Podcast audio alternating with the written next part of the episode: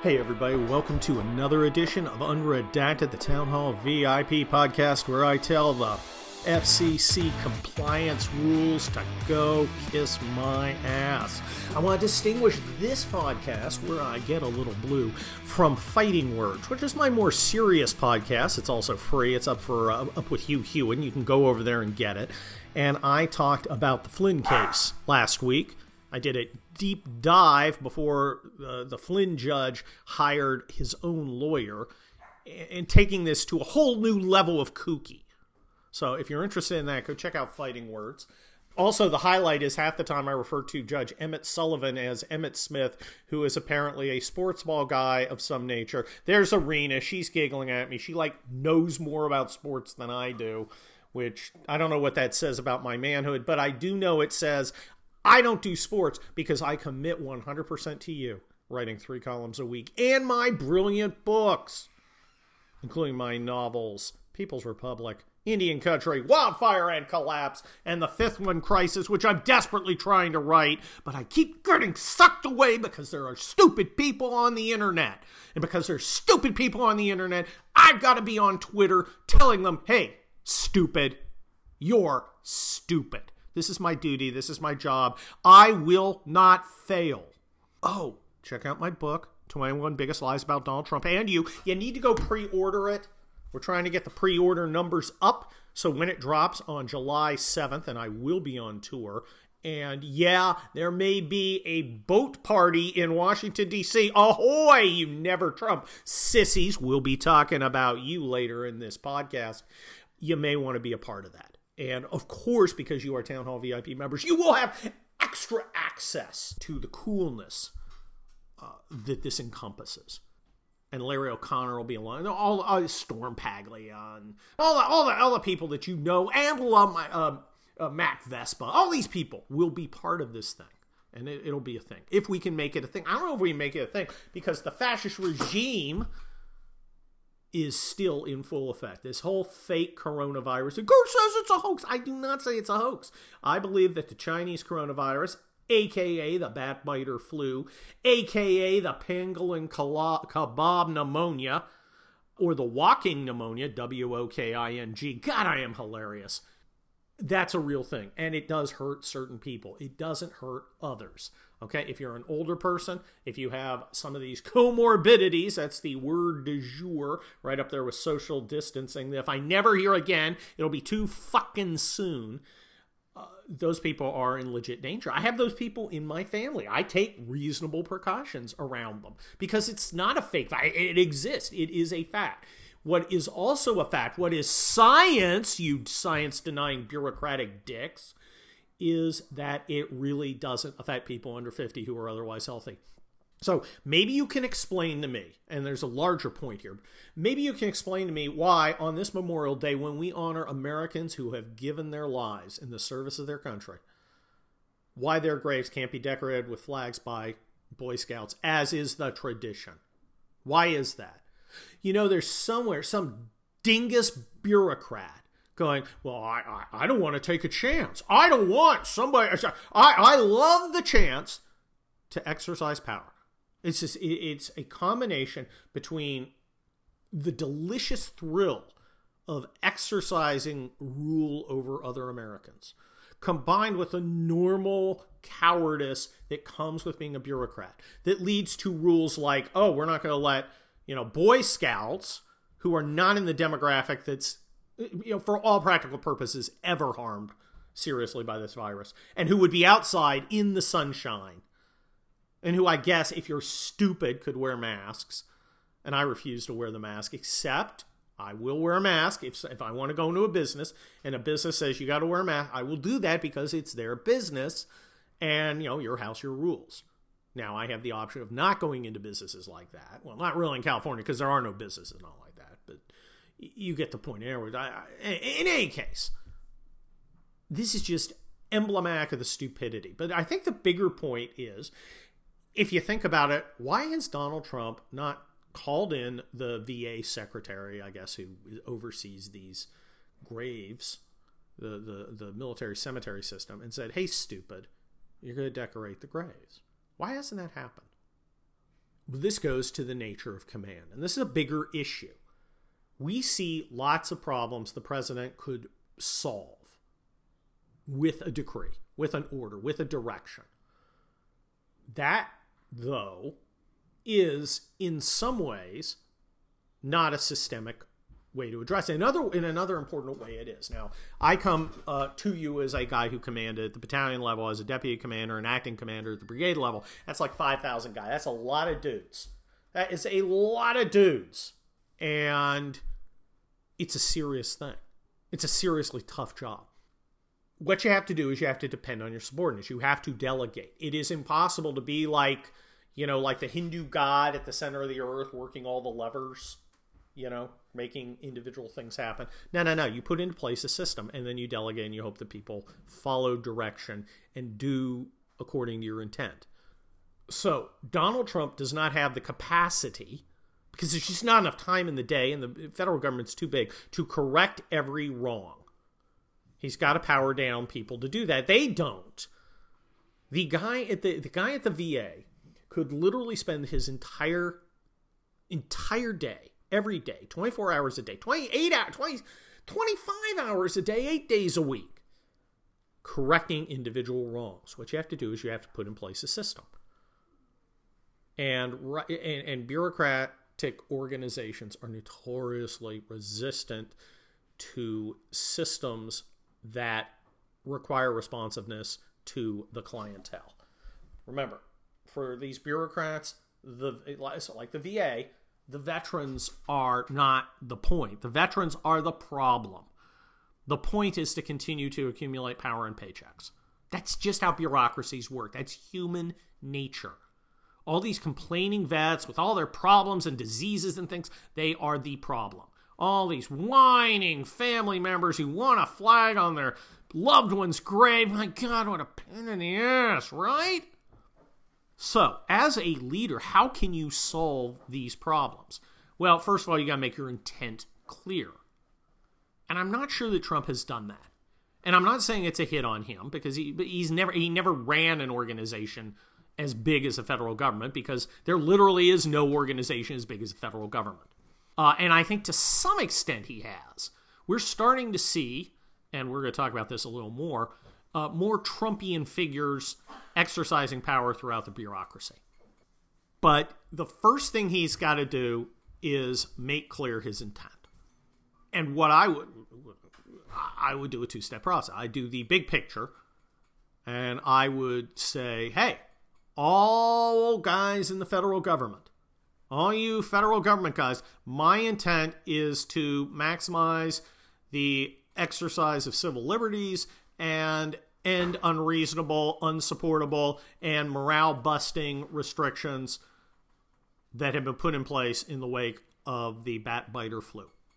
Okay, and he kind of did that with religion, right? He came out and said, I consider religious entities essential. And that keyed the Department of Justice to, like, you know, send letters to Gavin Newsom saying, Stop hassling churches, dick. I don't think they called him dick. I would totally call him a dick, though.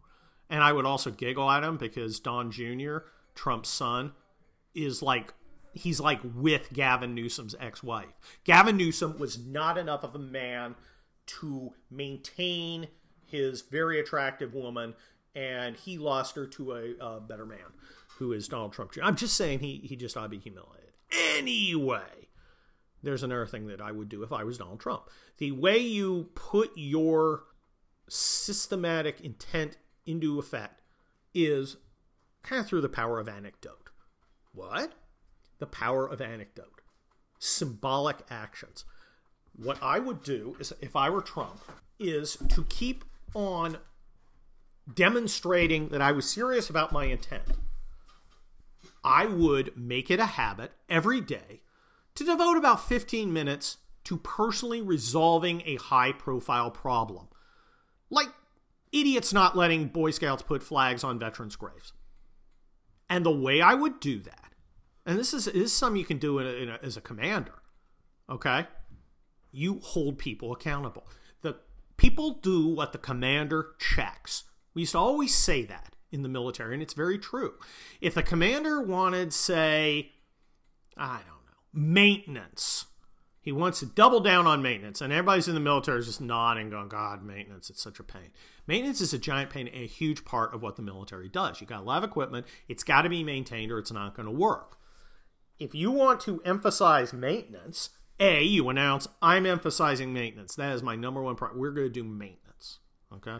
You know, maybe training, maybe physical fitness, maybe tactical skills, but maintenance is a good one too. And you your priority needs to change because you know if you have one priority forever, all the other things are going to fade because the people will do what the commander checks.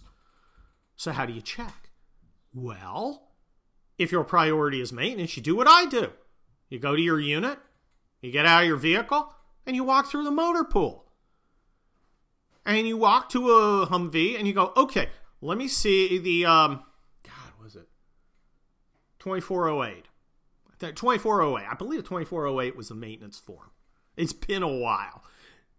2404. Is it 2404? It's one of those things. It's a 20 it's something. Anyway, let me see it. And then you will see when it was last inspected. And you can look at it. And if it's done wrong or not done at all, you know no maintenance has been done. So you walk around a couple company, you know, if I'm the colonel, I'm not talking to sergeants. I'm not talking to privates. I'm talking to captains and maybe lieutenants. Okay? And the captain's with me when I'm walking through his motor pool and I'm checking things out and I'm saying, okay, on this deuce and a half, that's aging me, right? Deuce and a half's kind of truck. And they phased out of the system like 30 years ago. But in the National Guard, they phased it about 20 years ago. So I need the uh, 2404 on the this deuce and a half and you look at it and you go, okay, I don't see a 24 foot. Where's your manual? Do you have your tech manual? Now, you need a tech manual to do the inspection because it's right there. So you ask for a tech manual. If the tech manual's not in the vehicle, you know the vehicle's not been inspected because they need a tech manual to do it and they fill out a form to do it. That's how you do it. You check. Well, pretty soon, after about three of these, and after you're going, Captain, why is your why is your motor pool completely dicked up? I checked four vehicles, none expected. Are you out checking your vehicles? Well, you know what? That commander's next day is going to be out there checking the vehicles because the colonel might come back and he doesn't want to get his ass chewed again. Now, if the captain isn't out there the next day, he's probably not long for command because he sucks. But his executive officer takes over when you fire his ass. The executive officer's going to do it if he's smart. You can't do the same thing as Trump. I would have people sitting in the White House scanning the news. Not Drudge, because no one fucking reads Drudge anyway, because I, everybody thinks he sold out to a, a, a, liberal and then just took did a non-disclosure agreement, just took the money and ran. That sounds like the most logical thing, but it's now a bunch of never Trump sissy shit, and I'm not having it, and I won't read Drudge anymore. I think I took it off my favorites a while ago, but I just don't go to it anymore. I just got no use for it. Uh, way to kill it, dingus, is anyway. But there's lots of media out there. You got Fox, you got all sorts of Twitter stuff. I would have in my my my you know my policy department. I would have I want a problem a day, something that is symbolic, something that is high visibility, something that people want to see resolved justly and the I can't plant flags at the uh, on my you know uncle who was in Nijmegen in World War II. That's part of Market Garden. You want to hear more about it? Read my book Collapse because it references Market Garden pretty pretty pretty extensively. Anyway, it's a high visibility problem. It's one that you kind of go, ah, this sucks. I, would like to see that. Well, you pick one a day and then you do it, and you and you say, okay, cemeteries are under the VA director VA director. Tomorrow at 9 a.m., be in the Oval Office for 15 minutes.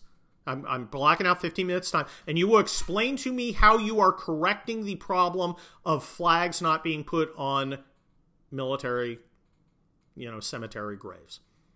Okay, what does that do? Well, first of all, it telegraphs your intent, much as the Court of Appeals telegraphed their intent to Judge emmett Smith, I mean Sullivan, when they said, can you explain why you did this dumb, dumb, dumb thing? That's what you kind of do. You you telegraph it to the bureaucracy. And then you also announce it. Tomorrow, the president has uh, directed the VA de- uh, uh, secretary to show up his office to explain how he is going to fix the I can't put flags on the graves of veterans problem. And then the next morning, the guy shows up and goes, You know, Your Honor, this was a giant misunderstanding, Your Honor. Drop it. Because I've had this happen in court before uh, when the Court of Appeals has told a, a judge that I took a writ on, you screwed up, and the court was like, No, no, no, giant misunderstanding. You're right, Schlichter. Know, we'll do it your way. Okay. Anyway, VA secretary shows up and says, You know, Mr. President, we what, what a misunderstanding. Here's what's going to happen. Those Boy Scouts are going to plant flags on those military graves. At which point you smile and go, I knew you would take care of this. I, I, I, I'm glad that you, uh, I'm glad that it was a giant misunderstanding. Let's take a picture, hold hands, smile for a camera, click, click. And then we, the American people, go, oh, okay, President has personally intervened. Now remember, this is anecdotal, but it's a problem that goes systemic, right? It's a systemic message. I'm looking. These are my priorities. Don't do stupid shit about the Chinese coronavirus. And then everybody's happy. Now, occasionally you will get the VA secretary who shows up and he's stupid. And he says, No, I'm. Uh, I, I, there's no mistake here. I'm not doing it because X, Y, and Z. And the president goes, "Oh, well, that's very interesting. You're fired." Okay. The the way you uh, the way you telegraph that is you say, Oh, when you come see me, bring your deputy. And that way you can fire him as the Secret Service is walking his lame ass out. You turn to the deputy and go, Are you unclear about, well, you're now in charge. Are you unclear about my intent? Because if you are, I got more Secret Service guys here who can walk your fucking ass out. And he goes, oh, Mr. President, I am crystal clear about what I'm supposed to do so what's this do? This is the other. This is how you enforce the policy by kind of by anecdote, but by example. You show these are the things I'm watching for. Now you do that the next day. The next day, you know, you have um, some military guy maybe and i know i'm focused on military stuff but some military guy who's being thrown out of the army because you know, he maybe was a little too aggressive in shooting terrorists. Okay? And that doesn't sound, and a lot of people don't think that sounds right. You know, tomorrow, Joint Chiefs of Staff, uh, Secretary of Defense, entire chain of command. I will, uh, you know, entire chain of this guy's command. I'd like you at the Oval Office at 9 a.m. tomorrow to explain to me uh, this situation with Sergeant so and so and what we're going to do about it and you telegraph, no, you're not going to discharge this guy for killing fucking terrorists. And you're going to explain to me, A, how you're not doing that, and B, how we're not going to persecute American soldiers for killing fucking terrorists. I particular one a, a particularly good thing is you pick a very high level guy who's responsible, and of course the president's got you know the the um, secretaries and you know the the chairman, the joint chiefs and such uh, and even when I was at brigade level, I, I still had company commanders and things, and you take their time. And they hate that. And what you do is you say, You will brief me tomorrow at 9. So suddenly, the next 24 hours are devoted entirely to preparing to brief you. So you have taken their time, including their freedom. You you've completely fucked up their schedule, and shown that you you know, and, and they they don't like that. So they start learning, hopefully, that you don't do stupid shit that you're going to have to go explain to the boss because he's watching. So don't do stupid shit that's going to result in him saying tomorrow at 9 a.m. you're going to brief me, which means the next 24 hours are you prepping for tomorrow morning at 9 instead of doing what you want to do. And your whole staff completely fucks your schedule up. That's part of the magic. That's how the president or any leader enforces his priorities. And that's what I would do. I, I would do that. You know, you have a diplomat who says something, you know, stupid about American policy. Hey, Secretary of uh, State, I would like you and your diplomat and your diplomat supervisor in my office, 9 o'clock tomorrow, to explain to me how they're going to uh, unscrew this political problem that they have created. You know, this ambassador from uh, you know Chad, not the not not like the dude, but like the country. You, you're going to be in my office tomorrow. Explain how we're unscrewing this. Okay. once you start doing that, once it becomes evident that you're checking things, you don't even have to do it anymore. You should still do it because it tells us out here, oh, he's he's making concrete concrete games. Because remember, policies don't change anything. Expl- explanations of intent do not send the message alone to the to the audience that is the, the Trump supporters. You know, stepping in and you know pardoning wrongfully convicted uh, soldiers that sends a freaking message to the people, right? Everything you should do should be supporting your people, supporting your policies, and telling people, I'm, you know, hey, I'm there and I'm fighting for you. So that's kind of how I think things should happen. So anyway, I've kind of gone on this long tangent, and I don't know if you'll find it interesting, but you should because I'm amazingly interesting. Kurt said without irony. You know what else is interesting? The way the Never Trumpers are wetting themselves over Rick Grenell and Kayleigh McEnany. Now, Rick and Kayleigh, uh, and I, I, had a little bit of contact with uh, Kayleigh, and I know Rick because he like lives in my town you know, when he's not uh, defending the country from uh, uh, rapacious foreigners. So you'll be like, you know, going into the Vons and he's, you know, in the spice rack looking for cumin or, you know, Tony Chachere's, which reminds me, I got to go buy some more Tony Chachere's because I'm out of it. It's just kind of in my head. Anyway, seeing him like around the neighborhood is like hilarious but they're both very, very smart, very, very smooth. I think both of them have Harvard educations. We shouldn't hold that against them.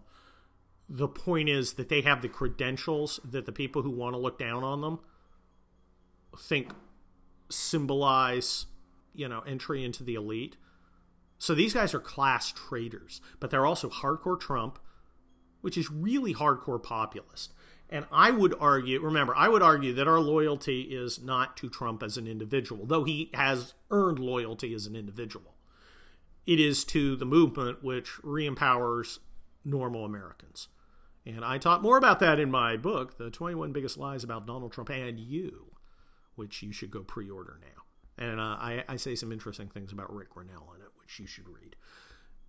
But the bottom line is, we now have experienced people with the kind of credentials that uh, formally impressed the liberal establishment. And they are in positions of power and they are hated. They are completely hated because they are class traitors. By the way, they're both uh, committed Christians, evangelical, uh, which just drives the left nuts. But we have these people on our team who are actually making things happen now. And you know, on uh, Chris Wallace's show, they had Jonah Goldberg. Now, remember John Goldberg? He wrote Liberal Fascism. It's a very good book. I highly recommend it. I think it's important for every conservative to read it. And remember, there was a time when Jonah Goldberg was considered an important voice of the conservative movement. And then Trump happened. And then accountability happened. Remember, Trump is about accountability. Trump is himself accountability. Trump would not exist if the Conservative Incorporated establishment had not failed so massively for about 20 years. We got promise after promise of victory, and it turned out they just didn't care. All they cared about was their power and position and prestige. And guys like Jonah Goldberg would write their very, very fancy columns, articles, books, and nothing would happen. And then a guy came along who did the very things they thought allegedly thought were necessary. And what happens is they hate this guy. And they hate all of the his supporters. They hate you. They can't handle it. Jonah Goldberg is calling her a tr- Twitter troll. She's terrible. She's awful. You know, she's the press secretary. Kayleigh gets in there and she beats the shit out of the press. She ought to be in freaking thigh high leather boots wielding a whip, except I, I think they probably like that, but you get the imagery. She just batters these guys, and they come back for more and batters them again. And we like that because the people she's kicking ass on are our enemies. They hate us and despise us. And guys like Jonah Goldberg and the rest of the conservative simps, like David French and the rest of the you know, Bill Kristol, ahoy, they don't want that. They don't want victory. They don't want us to win.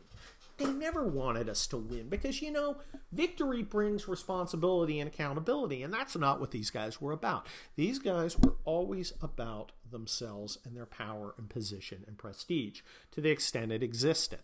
Really, these guys were a bunch of gibos who were barely tolerated by the establishment, but they didn't do any real harm.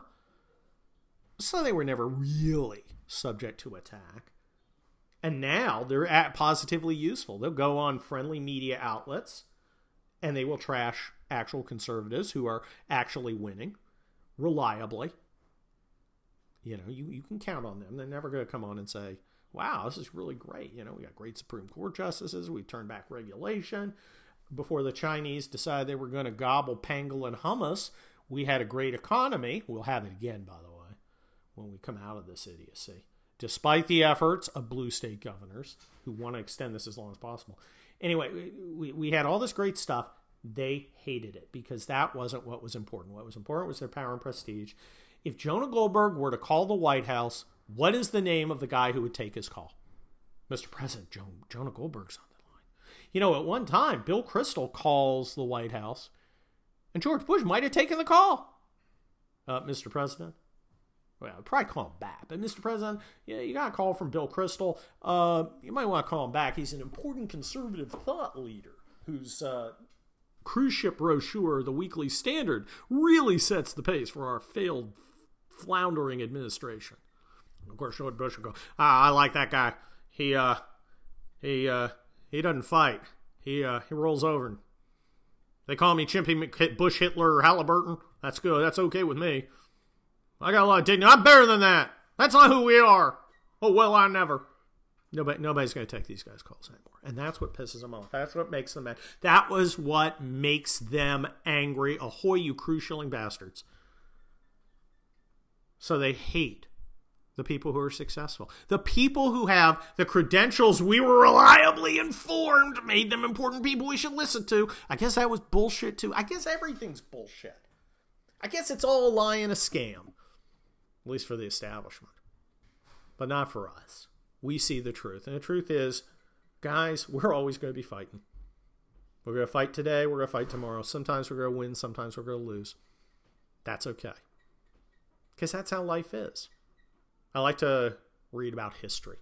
Just been, or listen actually, a lot of it, because most of the time I'm not, you know, walking for exercise. I'm, I'm, I'm writing stuff for you people. I give so much. And uh, I've been listening to a series on the Mexican Revolution and kind of interchanging that with a book on the uh, Julio Claudian dynasty in Rome. And you see patterns. And you see that even the guys like Caesar and Augustus and, uh, you know, the, oh God, all the Mexican revolutionaries – they lost a lot. They fought and fought and fought, and they did not always win, and sometimes things look bad. But in the end, somebody's got to win. I vote it be us. I vote we win. How's that? Hope you'll join me in that vote. Hope you'll join me next time on Unredacted, the Town Hall VIP podcast with Kurt Schlichter. I hope you've enjoyed it. I hope you enjoy my three columns a week Monday, Wednesday, and Thursday. The Wednesday one is just for you Town Hall VIP guys. Follow me on Twitter at Kurt Schlichter. Read my novels People's Republic, Indian Country, Wildfire, and Collapse. I'm writing the fifth one, Crisis. Let's uh, cross your fingers. I hope I can keep up the standard because they're all like five star reviews. And uh, I want you to go and pre order 21 Biggest Lies About Donald Trump. Just pre order it. Get it out of the way so you get it immediately on July 6th.